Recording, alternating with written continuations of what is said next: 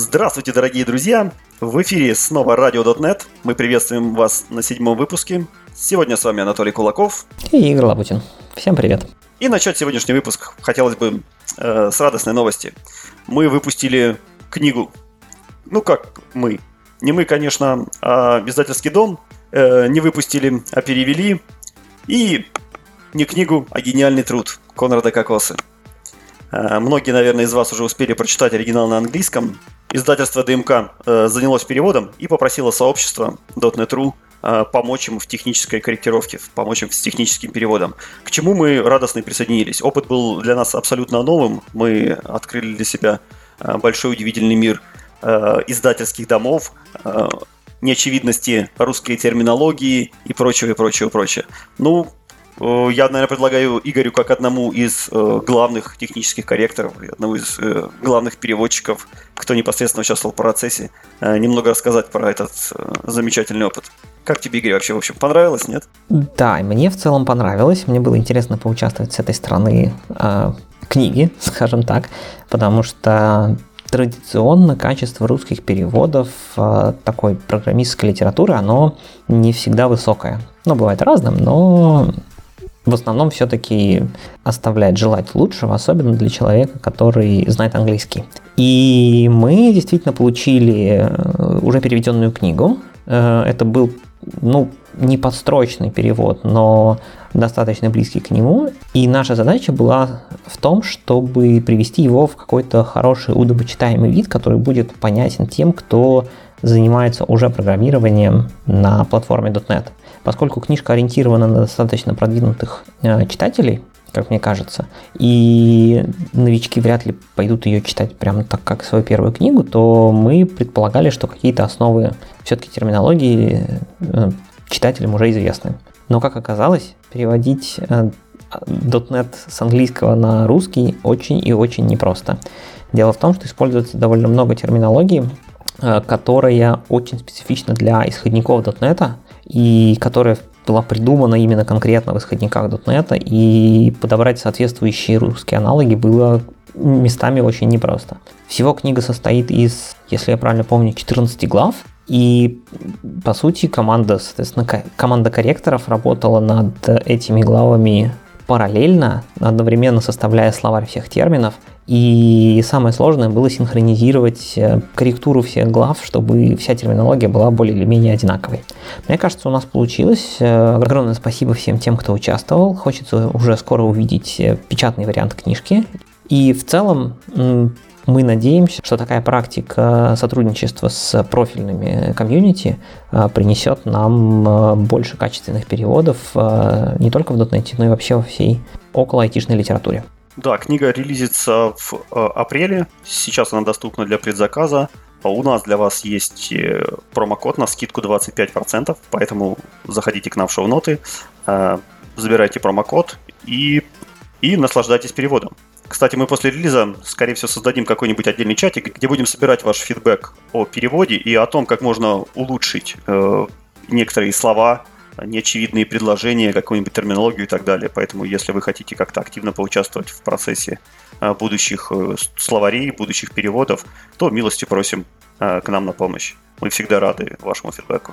А теперь давай вернемся к остальным темам. Все-таки у нас прошло какое-то время и накопилось много интересных анонсов. В частности, был заанонсирован .дот нет пять превью один. Да, шестнадцатого марта вышел анонс, что наконец-таки мы хоть что-то узнали про .дот нет пять. Пока главной новостью было то, что его действительно-таки переименовали в .дот нет пять, и именно под таким именем он живет.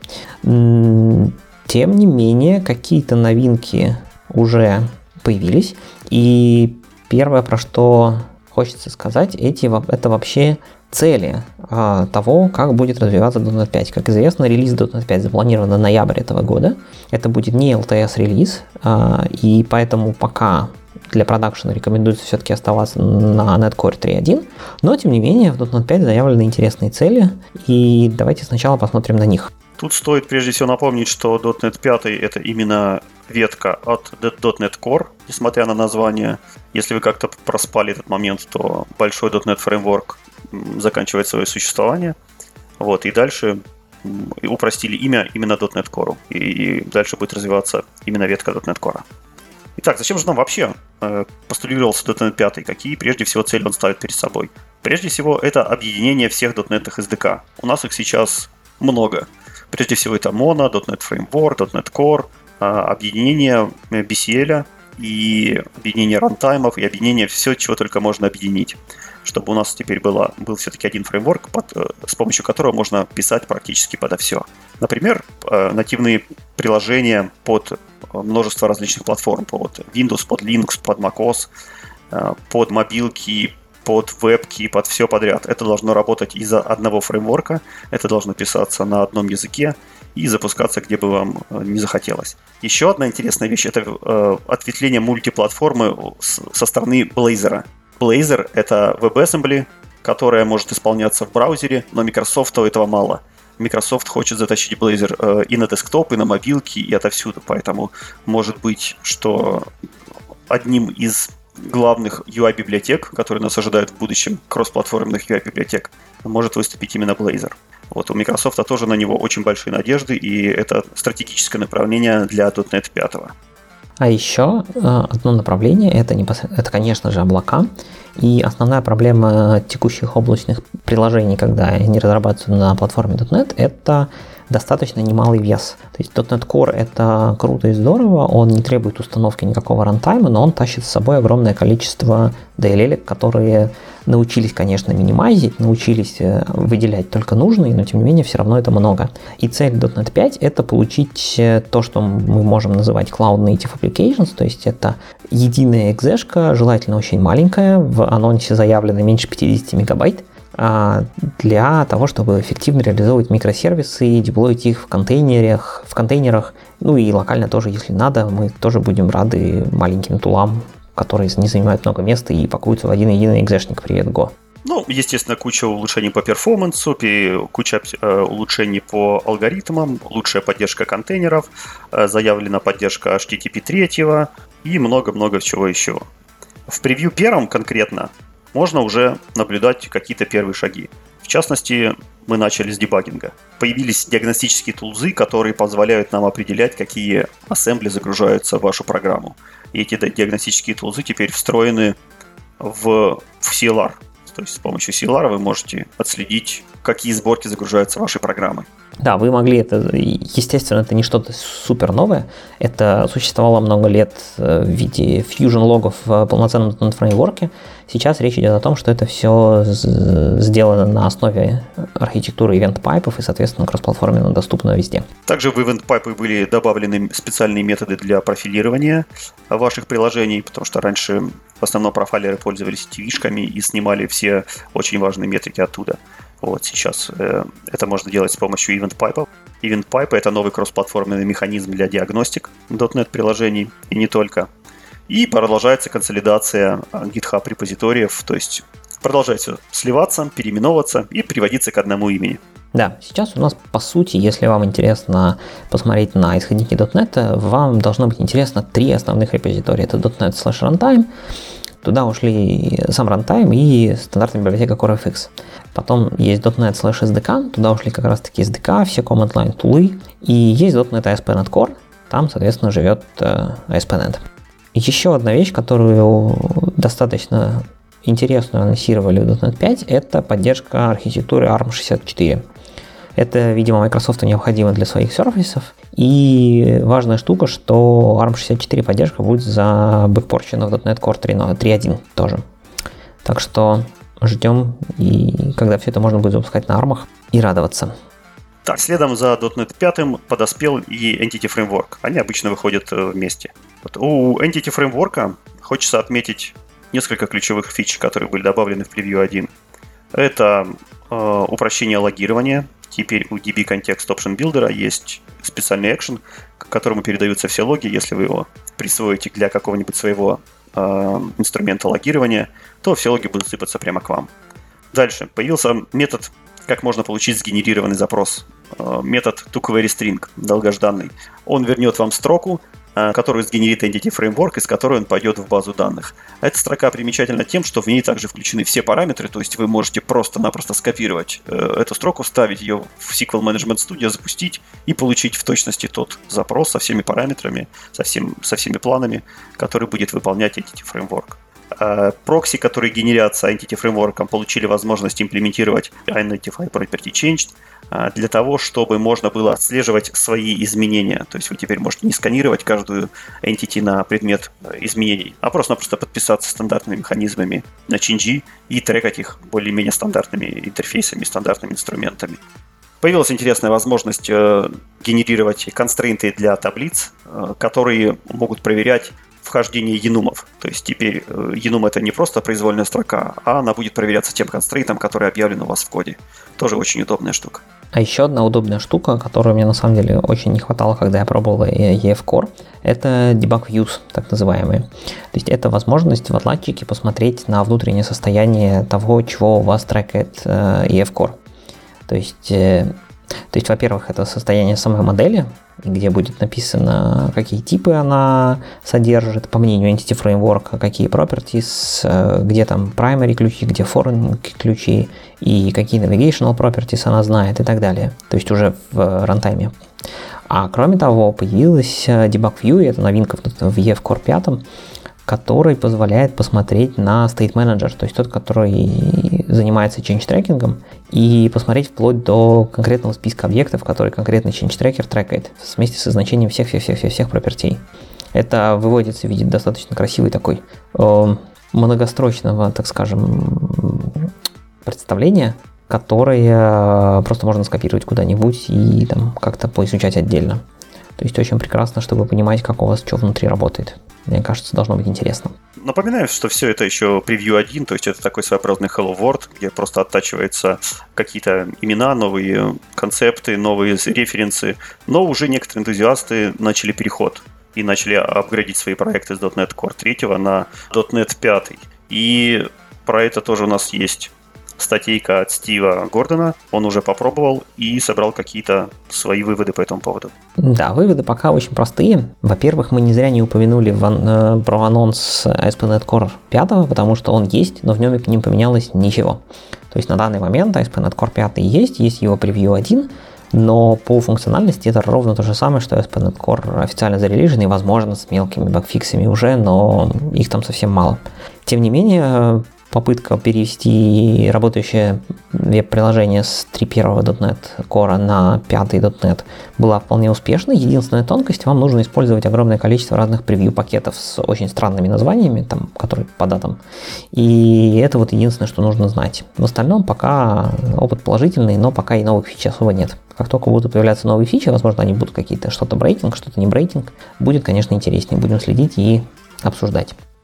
Новых фич, по идее, планируется огромное количество. В бэклоге там э, сидят и улучшение перформанса, и улучшение интерфейса, и какие-то э, просто э, гениальные идеи насчет синтаксиса. В частности, э, уже сейчас есть отличный разбор э, фичи про Async Value Task Pooling, который описал Стефан Тайп в своем блоге. Да, идея в том, что вообще таски как таковое, как класс, появились достаточно давно в .дот нет, потом их присыпали сахаром async await, и стало, с одной стороны, лучше, потому что таски стали меньше использоваться в коде напрямую, но это не отменило того, что это класс, его там при каждом await нужно аллоцировать, даже если ожидание закончилось синхронно, и это все не очень здорово, особенно в каких-то высокопроизводительных сценариях. Поэтому придумали value task, который тоже уже довольно хорошо известен, но ValueTask обладает рядом неприятных свойств. Ну, они не то чтобы неприятные, они и проистекают из тех оптимизаций, для ради которых он был э, придуман. То есть э, ValueTask нельзя ожидать несколько раз, ValueTask нельзя ожидать конкурентно несколькими клиентами, и, э, соответственно, ValueTask нельзя там куда-то надолго сохранять, то есть он предназначен ровно для одного сценария, тупо дождаться того, чего вы там await-ите. Но этого Microsoft оказалось мало, потому что, несмотря на то, что в await-ах вам теперь не нужно ничего аллоцировать, все равно есть источник аллокейтов, это те самые state-машины, которые все-таки периодически приходится аллокейтить, и Microsoft сейчас добавила в .дот нет пять новую э, переменную окружение, которую можно поставить в true. И тогда э, вот эти вот стейт-машины, которые там аллоцируют и так далее, начинают еще дополнительно имплементить э, интерфейс ValueTask Source и возвращать value-таски, которые дополнительно пулятся внутри. То есть не только сами value-таски ничего не аллоцируют, но и те таски, которые внутри них могут сидеть, тоже будут в некотором пуле. Соответственно, на них там налагаются все те же самые ограничения, что их нельзя в несколько раз выйти и все такое прочее, но тем не менее это еще одна оптимизация, которую пока в превью режиме можно попытаться включить и посмотреть, что из этого будет. Так что, видимо, перформанс будет все еще интересной целью дот нет пять, и вокруг него будет много интересных фич, которые, правда, возможно, могут немножко поломать ваш код, если неаккуратно вы будете ими пользоваться. Да, очень много нас всего ждет нового интересного, и среди всех этих как бы новых воодушевляющих анонсов было неожиданностью узнать, что у нас все-таки появился один труп. Команда .дот нет решила закопать Visual Basic .дот нет. Как так вообще? Как, как старичка-то потрогали? Вот его потрогали на самом деле очень специфично. И если сейчас почитать интернет, то там есть два полярных мнения. С одной стороны, да, Visual Basic живее всех живых, и он будет в дот нет пять. С другой стороны, Visual Basic больше не развивается, его закопали. Правда, по крайней мере, то, как я ее сейчас понимаю, состоит в следующем. Очень многие хотели видеть Visual Basic для .дот нет Core. И в старых версиях .дот нет Core Visual Basic поддерживал только класс library, либо консольные приложения. Больше на нем ничего писать под .дот нет Core было нельзя. В .дот нет пять на Visual Basic можно будет писать, опять же, библиотеки, консольные приложения, WinForm, ви пи эф, эй эс пи точка нет Core, WebAPI. Все это можно будет писать на Visual Basic. С этой точки зрения его не закопали. Даже наоборот, прям так хорошо развили, подняли. Как бы, в чем, в чем вой тогда? Да, вой состоит в том, что Microsoft сказала, что Visual Basic больше не будет развиваться как язык. Что это означает? Мы знаем, что некоторые новые фичи э, в языке или, или в рантайме требуют э, новых языковых конструкций. Те же async await, которые были добавлены, либо, например, э, там, модные быстрые спаны, которые потребовали изменений и, и компилятора, и языка, и рантайма. Так вот, любые такие изменения, если они будут в будущем, не будут вноситься в Visual Basic. То есть на том уровне, как он есть сейчас, он будет поддерживаться .дот нет Core, на нем можно будет писать, но вы не сможете на Visual Basic заиспользовать все эти новые придумки и фичи, которые придумают в ближайшем или не очень ближайшем будущем. И в этом смысле он, так скажем, заморожен. То есть я бы назвал так, что Visual Basic он заморожен на уровне вот как он есть сейчас. Ну, чуть-чуть больше, потому что нужно дать возможность на нем писать то, что я сказал, WinForms, ви пи эф, эй эс пи точка нет WebAPI в .дот нет пять, но после этого сам язык, с ним ничего происходить не будет. Так что, возможно, .дот нет пять станет последним рантаймом, на котором он будет работать. А может, и в .дот нет шесть все еще будет работать. Посмотрим, насколько Microsoft долго будет поддерживать backward compatibility в этом смысле. Интересно вообще, насколько, насколько Visual Basic получал эти новые фичи. То есть, неужели там такая же скорость внедрения новых фич, как в C-Sharp, когда люди уже начали отмахиваться и кричать: остановитесь, дайте мы хотя бы это изучим. Или там все-таки таргетинг идет на немножко другую аудиторию, и новые какие-то синтаксические конструкции и так не появлялись слишком резко, и для них это не будет никак каким-то ударом. Заметит ли Visual Basic сообщество это? Мне кажется, что нет, не будет. Я, признаться, не очень слежу за Visual Basic. Последний мой опыт программирования на Basic был когда-то давно в школе, и я как-то не трогал Visual Basic с тех пор. Поэтому я не могу авторитетно сказать, какие фичи из современного C-Sharp или их аналоги существуют. Но я думаю, что в целом разработчики там достаточно консервативны, и как бы плюшки нового рантайма – это хорошо и здорово, но язык, как бы мне кажется, он вполне, скажем так, устоявшийся, и, может быть, действительно ему не нужны все эти фичи. Да, если вы хотите новых фич, и вы разработчик Visual Basic, то совсем непонятно, почему вы еще не изучили C-Sharp и не переехали на все эти плюшки, которые есть у нас. Это несложно, приходите, мы вас научим. Супер. Мы обсудили, что произошло в мире .дот нет пять, а теперь предлагаю перейти к нашему второму достаточно большому блоку на сегодня. Это различные темы про тулинг вокруг .дот нет, вокруг C-Sharp и всего остального. И, естественно, тему тулинга хочется начать с главного инструмента, по мнению компании Microsoft, для разработки на .дот нет, именно Visual Studio две тысячи девятнадцать. Зарелизилась версия шестнадцать точка пять Visual Studio две тысячи девятнадцать, и у нее есть несколько интересных моментов. В частности, мне очень понравилась штука, это Hot Reload Xamarin Forms. Это доступно только для мобилок, но фича довольно-таки крутая. То есть вы можете изменять приложение, изменять дизайн формочек в вашей Visual Studio, и оно автоматически будет подхватываться уже запущенным приложением. Каким-то образом эта чудо-машинка сохранит тот стейт, который вы сейчас видите, и вы не потеряете никаких своих данных, но при этом формочки обновятся.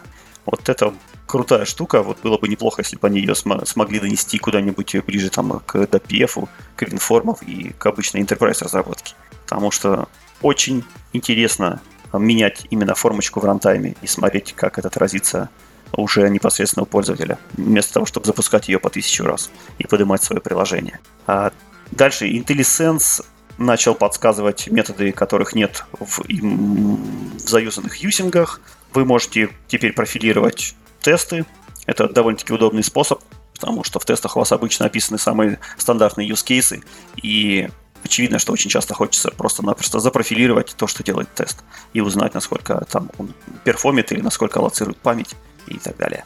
Watch Windows во время дебага теперь может делать pinnable properties. Если вы фанат оскода, то наверняка эта фича вам уже давно знакома и давно любима, а если нет, ее можно писать следующим способом. Допустим, если у вас есть список, в котором положены э, юзеры, и вы забыли переопределить метод toString или не сделали этого почему-то и не навесили специальный дебаг э, display attribute, вы, например, можете открыть юзера, сказать, э, что pinnable свойством является username и user age, и с этого момента э, в Achieve Studio начнут вам показывать юзера, сформатированного именно с этими полями. То есть вы будете видеть не просто какой-то непонятный класс user, а именно name и возраст этого пользователя. Что тоже довольно-таки удобно и непонятно, почему так давно этого не было. Кажется, элементарная фича. Вот, еще для дебага отличная штука. Теперь э, окошко с тредами, и не только, будет вам показывать то, где тред сейчас стоит на локе, то есть какой лок он ждет, если причина остановки этого треда именно какой-то лок. Часто бывает, когда вы в одном треде берете лок, а другой тред по каким-то непонятным причинам зависает. Вот, теперь в дебагере вы это э, все сразу увидите и узнаете, если вдруг у вас случился какой-то дедлок или просто долгое ожидание одного треда ожиданием другого треда. У, заимпровились средства э, диагностики в плане Object Allocation Tool, который показывает вам, сколько памяти проаллоцировало ваше приложение. Э, там стала более удобная визуализация, э, уменьшилось время, за которое это все генерится, уменьшилось потребление ресурсов, которые необходимо этому инструменту, и вообще теперь стало очень даже наглядно и хорошо видно, кто сколько памяти аллоцирует. И это можно все подключать и смотреть э, во время выполнения, во время дебага ваших программ довольно интуитивно и понятно. Во всем остальном, как всегда, это передирание э, фич, э, квикфиксов из ReSharper. Ну и еще появилась, кстати, поддержка отладки докер-контейнеров на Windows. Можно зааттачиться прямо к вашему .дот нет процессу, запущенному в докере под Windows, и таким образом как бы ремоутно отлаживать. Тоже, наверное, полезная штука. Да, интересно, что дебаг Linux контейнеров поддерживался давно, а здесь появился дебаг Windows контейнеров. Ну, Windows контейнер как бы что запустил прямо на той же винде, где студия, и, в общем-то, оно и работает. Просто, конечно, иногда хочется подебажить и контейнер сам по себе. Точнее, то, как он работает реально в контейнере, а не в твоем окружении. Окей, поехали дальше. Помимо студии, эм, наверное, имеет смысл поговорить про ее, так скажем, аналог, не аналог, а именно ReSharper. Ближайший оппонент, он как бы тоже не спит. У него фичи выходят просто там каждую неделю, всякие превью, early-релизы и какие-то анонсы. И хотелось бы э, примерно оценить roadmap версии двадцать двадцать точка один. Что же нам готовит э, ReSharper, что же нам готовит JetBrains, Rider э, в нашем ближайшем будущем. Итак, э, первое, на чем хотелось бы заострить внимание, это, конечно же, поддержка нового C-Sharp, новых фич, и не только восьмого, но уже и девятого. Э, команда вплотную думает над э, discrimination union'ами, над рекорд-тайпами и прочее-прочее, то есть теми фичами, которых еще, может быть, даже и не будет. Вот, поддержка этого в ReSharper уже готовится и уже скоро будет. А еще один интересный аспект – это distributed кэш. ReSharper очень много собирает всяких кэшей для того, чтобы увеличить скорость навигации и для того, чтобы улучшить свои анализы. Вот, во время старта он строит много-много всяких аналитических данных. Вы, наверное, часто могли это видеть, что какое-то время на старте это занимает, какое-то время в бэкграунде что-то постоянно тратится и пересчитывается. Вот это все, вот эти кэши. И команда ReSharper сейчас работает, чтобы эти кэши можно было переюзывать между разными разработчиками. Ведь действительно, если репозиторий с исходниками у вас один, то какой смысл строить одни и те же кэши на каждом компьютере? Можно эти кэши взять с какого-нибудь централизованного сервера. Можно эти кэши взять от твоего соседа, который студию запустил там на полчаса раньше тебя и уже все это пересчитал и построил. И таким образом сэкономить кучу каких-нибудь ресурсов, может даже памяти и, и процессора. Ну, а говоря о процессах, процессорах и экономии, основная проблема ReSharper — потребление памяти внутри процесса Visual Studio тоже, похоже, близится к, если не полному решению, то к существенному улучшению, потому что ReSharper, как мы знаем, живет полностью в процессе студии, и поэтому из-за тридцатидвухбитности обладает не таким большим объемом памяти. Поэтому команда ReSharper довольно активно работала и работает над тем, чтобы вынести ReSharper в внешний процесс, как это сделано, по сути, в Райдере, но поскольку довольно много функционала все еще должно быть в ю ай, то есть всяческие подсветки редакторов и так далее, то задача очень непростая, чтобы все это быстро синхронизировалось и так далее, но какие-то успехи на этом фронте есть. Как я понял, никаких визуальных улучшений на данный момент пока не будет, но внутри уже архитектура серьезно переработана и подготовлена для того, чтобы какие-то части ReSharper могли жить снаружи. Да, все это доступно в Early Access Program, то есть вы уже можете это скачать, посмотреть и у себя попробовать.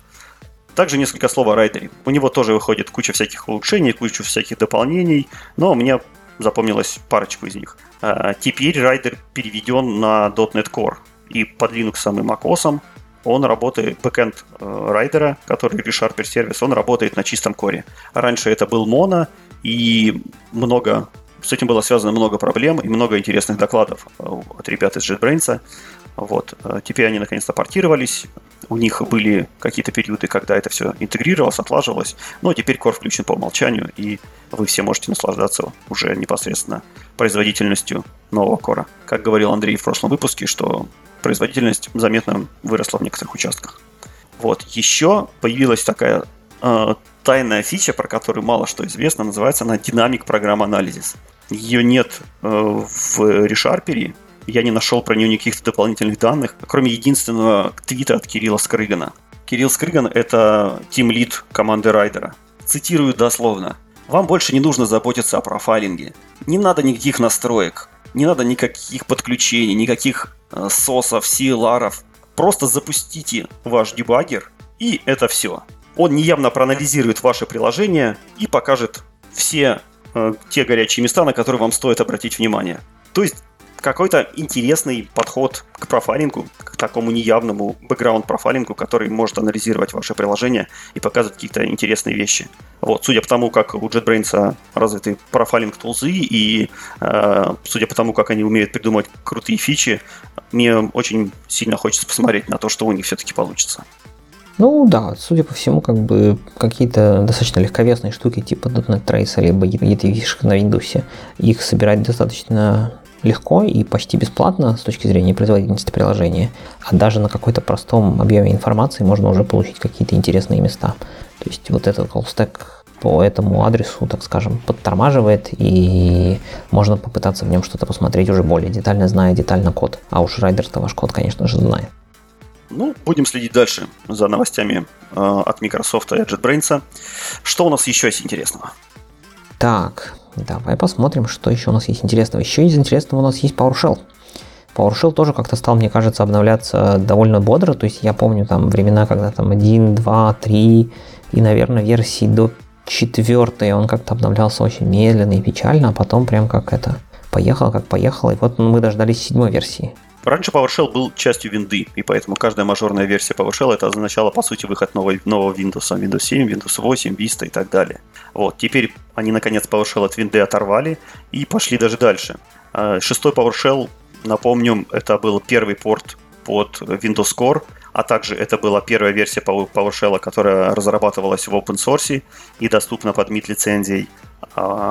И это был такой своеобразный эксперимент, можно ли PowerShell оторвать от винды и сделать кроссплатформенный, независимый, полетит он или не полетит. И вот седьмая версия показывает нам, что эта стратегия была выигрышной, PowerShell полетел, его хорошо восприняли на альтернативных платформах, и седьмая версия PowerShell является эл-ти-эс-ом.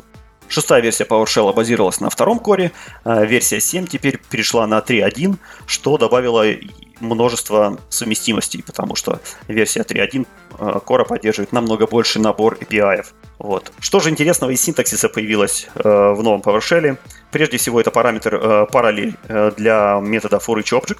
То есть теперь вы можете запускать ваши пайплайны, перебирать ваши объекты э, параллельно. Это можно сравнить э, с C-sharpным э, методом э, параллель forEach. Э, здесь можно задать throttle limit, то есть количество потоков, которые, которые будут использоваться для прокрутки параллельности. Появился тернарный оператор, появились... Э, Pipeline Chain операторы, то есть теперь вы можете указать э, какую-то операцию, поставить операцию или и вторую операцию. И вторая операция выполнится только если первая зафейлится. То есть то, что вы ожидали бы, наверное, от какого-нибудь бинарного энда э, или ора. Вот. Появились э, операторы доступа к э, nullable переменным, то есть теперь вам не нужно писать ифов, можно просто как в C-Sharp поставить знак вопросика, точечку, и вы можете э, свободно обращаться к тем переменным, которые, в которых значение может храниться null. Что хотелось бы еще отметить, это качественная переработка и улучшение в плане показа ошибок.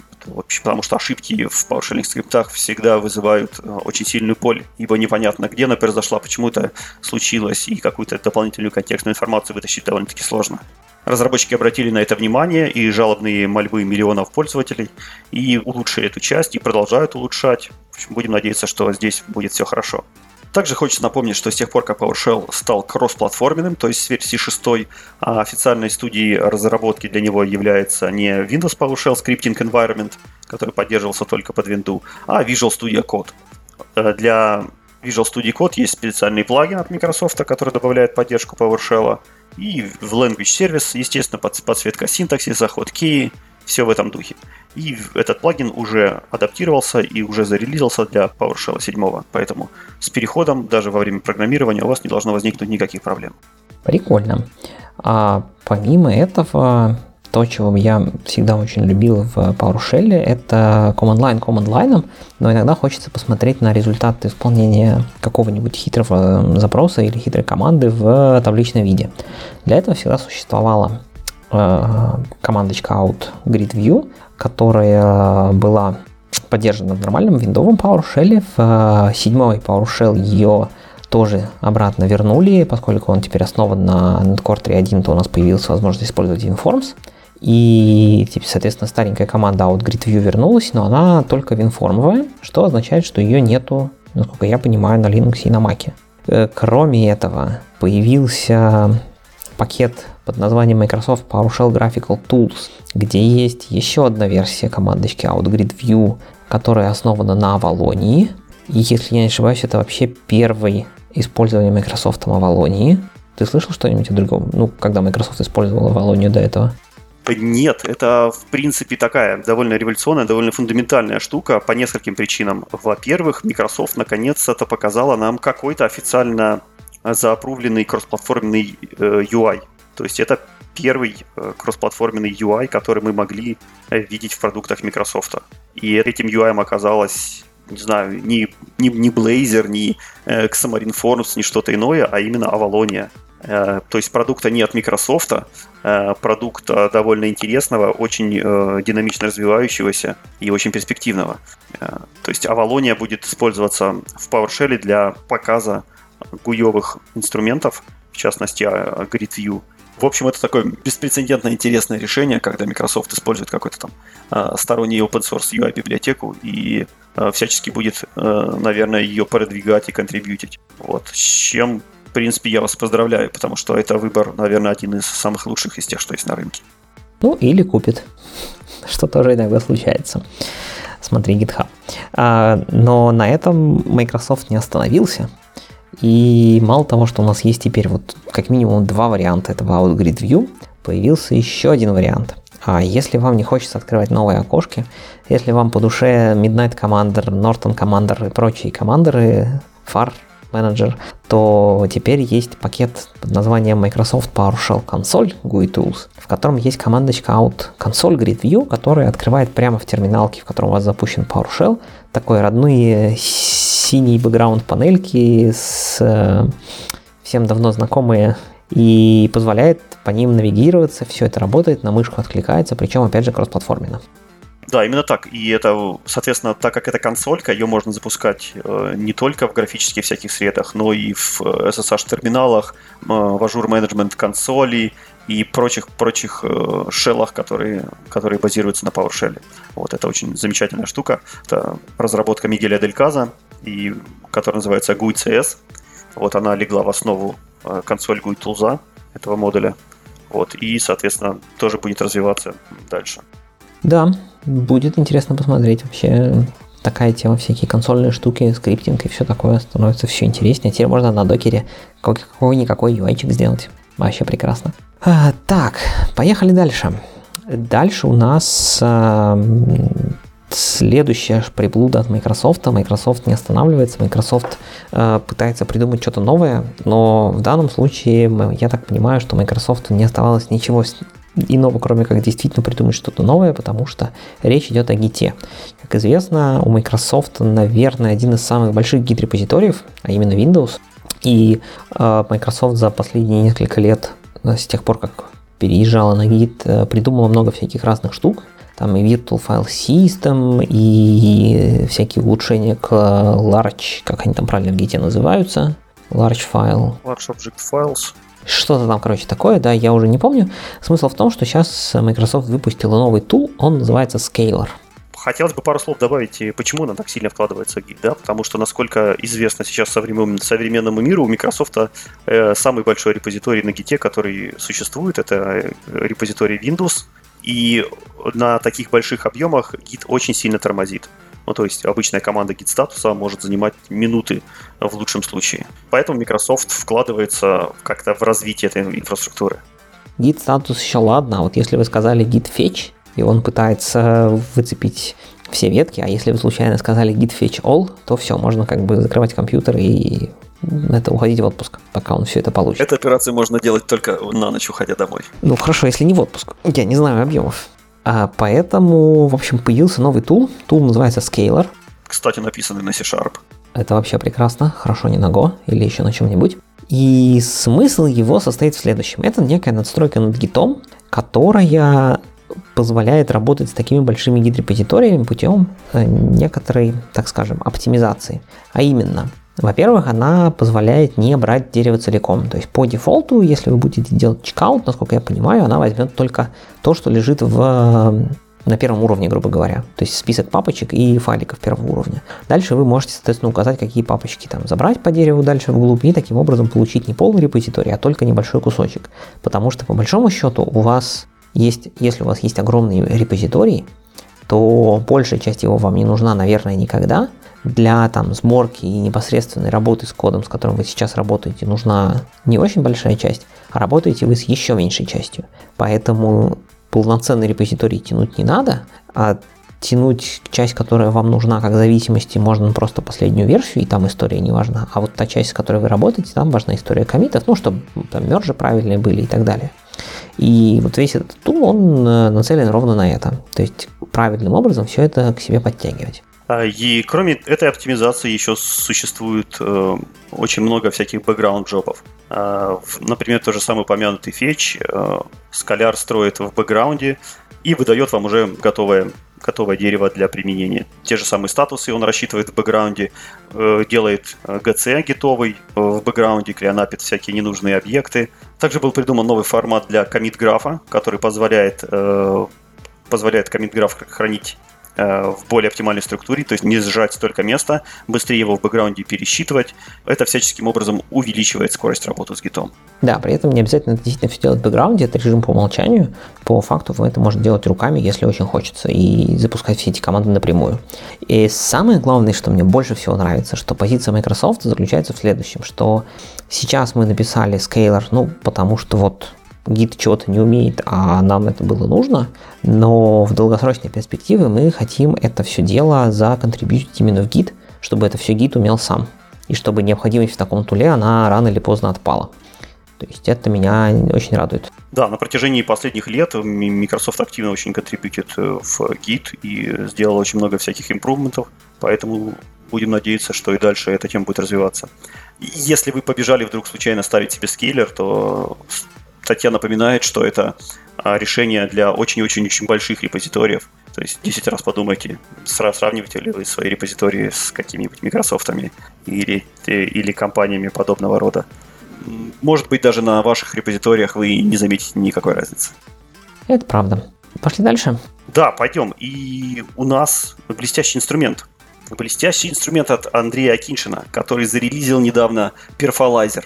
Perfolizer — это э, специальная тулза для всяких аналитик. Как она появилась? У Benchmark точка нет. Кстати, если кто не знает, Benchmark точка нет, да, это инструмент для микробенчмаркингов.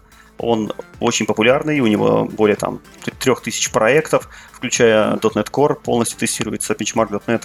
И у Benchmark точка нет существует очень много интересных анализов. То есть это не просто инструмент, который вам выдает там банальные мины-максы.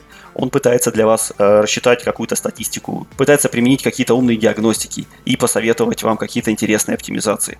То есть очень-очень много классной какой-то статистики, математики, матанализа внутри его применено. И Андрей захотел выделить эту машину, э, этот агрегат для статистики, э, все эти алгоритмы, все эти подсчеты, всю эту математику он захотел выделить в отдельный инструмент, потому что для всего этого не нужны какие-то платформенно зависящие вещи, какие-то э, архитектурные, э, архитектурные особенности, которыми пестрит Benchmark точка нет.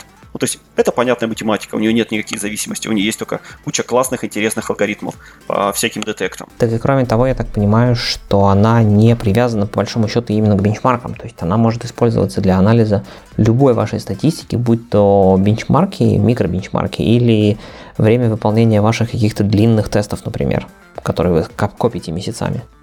Именно так. Это просто инструмент для перформанс-анализа. Откуда вы взяли эти данные? Из Benchmark точка нет, из ночных тестов, из базы данных, из головы рандомно нагенерили. Это уже дело десятое. Этот инструмент пестрит очень интересными алгоритмами. Названия многих я даже не могу произнести.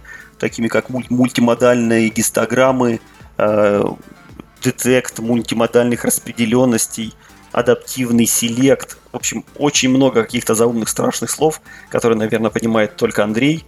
Но эти штуки помогают вам просто творить чудеса. Прочитать readme файл, там много интересных примеров, которые помогают вам детектить именно какие-то проблемы с вашими тестами, помогают вам предсказывать именно настоящую деградацию, а не случайные выпады. И имеет множество всяких других инструментов для улучшения вашей жизни. Итак, что же у нас в roadmap? Разработка новых э, схем для хранения истории, э, истории данных, для того, чтобы можно было их удобно там, и быстро сравнивать и делать какие-то выводы. Разработка отдельного инструмента, который можно будет интегрировать в ваш си ай и отслеживать э, деградации, всплески и выпады как-нибудь автоматически на основании каких-нибудь ночных тестов, например. Э, также нап- написание хорошей документации, каких-нибудь хороших советов, хороших статей, и добавление больше и больше различных интересных алгоритмов.